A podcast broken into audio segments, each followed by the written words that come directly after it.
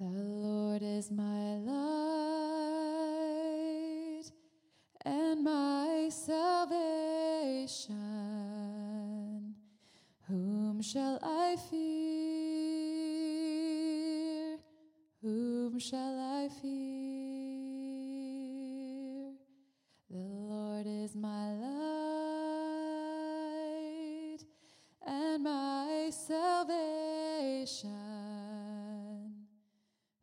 Whom shall I fear? Whom shall I fear?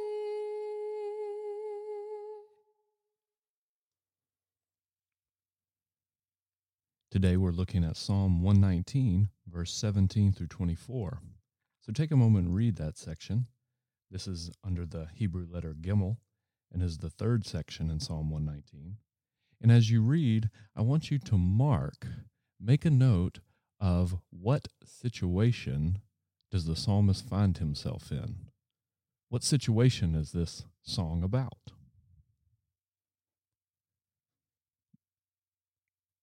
Now, often in the Psalms, the first line of the Psalms is going to set the stage for us.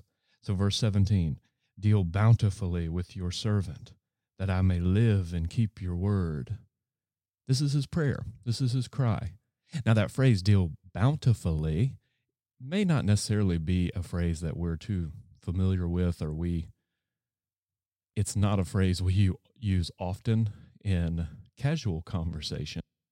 So, for example, I doubt the last time you went to a car dealership and were searching for a car, you looked at the salesman and said, Oh, please deal bountifully with me. Give me a bountiful deal today. So, what does that mean? It means it's a cry that the Lord would deal fully with him, that the Lord would provide everything he needs.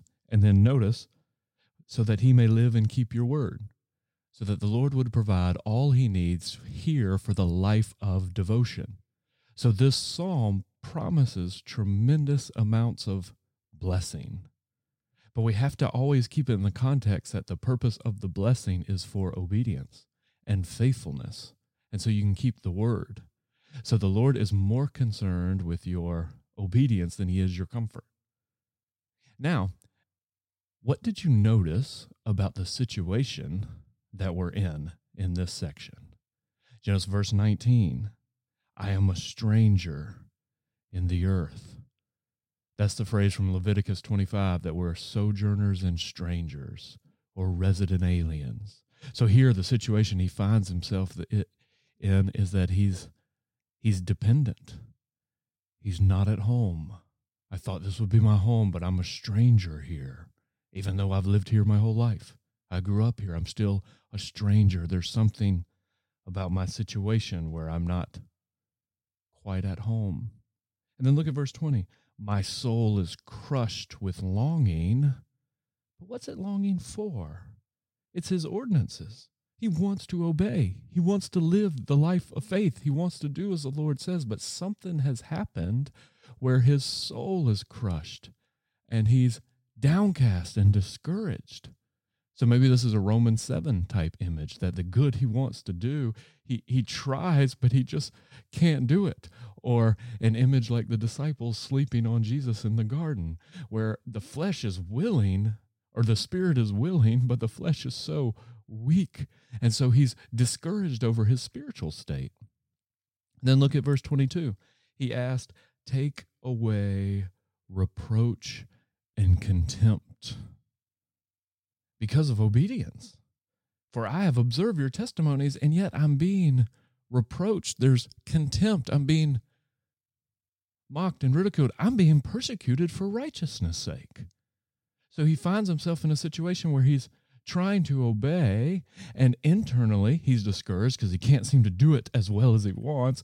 But then externally, he's being mocked and scorned People are scorning and shaming him because of his obedience to the word. And then the culmination in verse 23. Notice how he's being slandered by people in high places, even though princes sit and talk against me or they plot against me.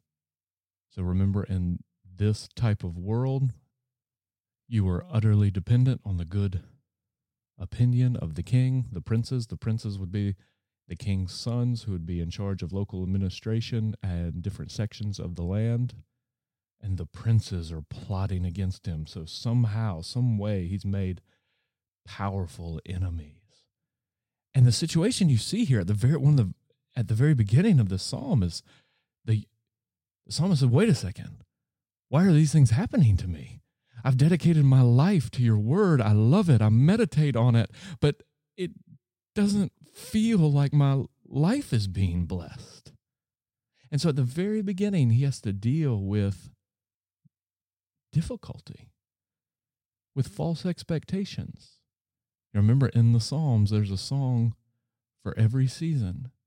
And here we find instruction on where to go and what to do when we're battling cynicism, when we're discouraged, when things aren't turning out the way we thought. Notice the four different things. It says home.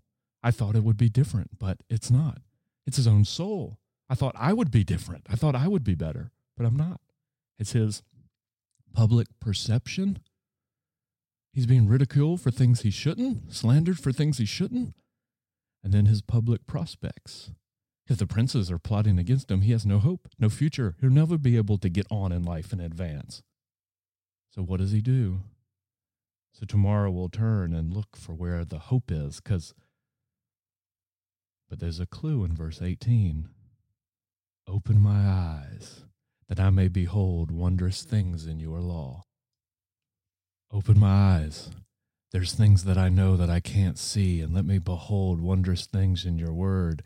See, I think I can perceive how things are in my home and my soul with in with the public perception and my public prospects.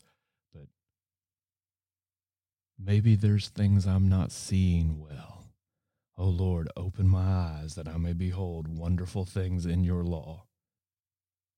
Give me eyes of faith that can truly see.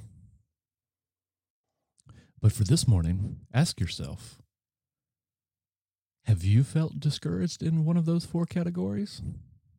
Are you more prone to discouragement in one than the others? And where do you run?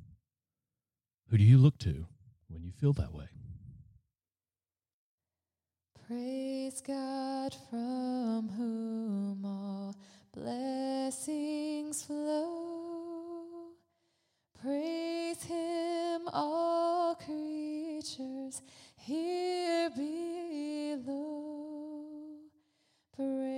Praise Him above, ye heavenly hosts. Praise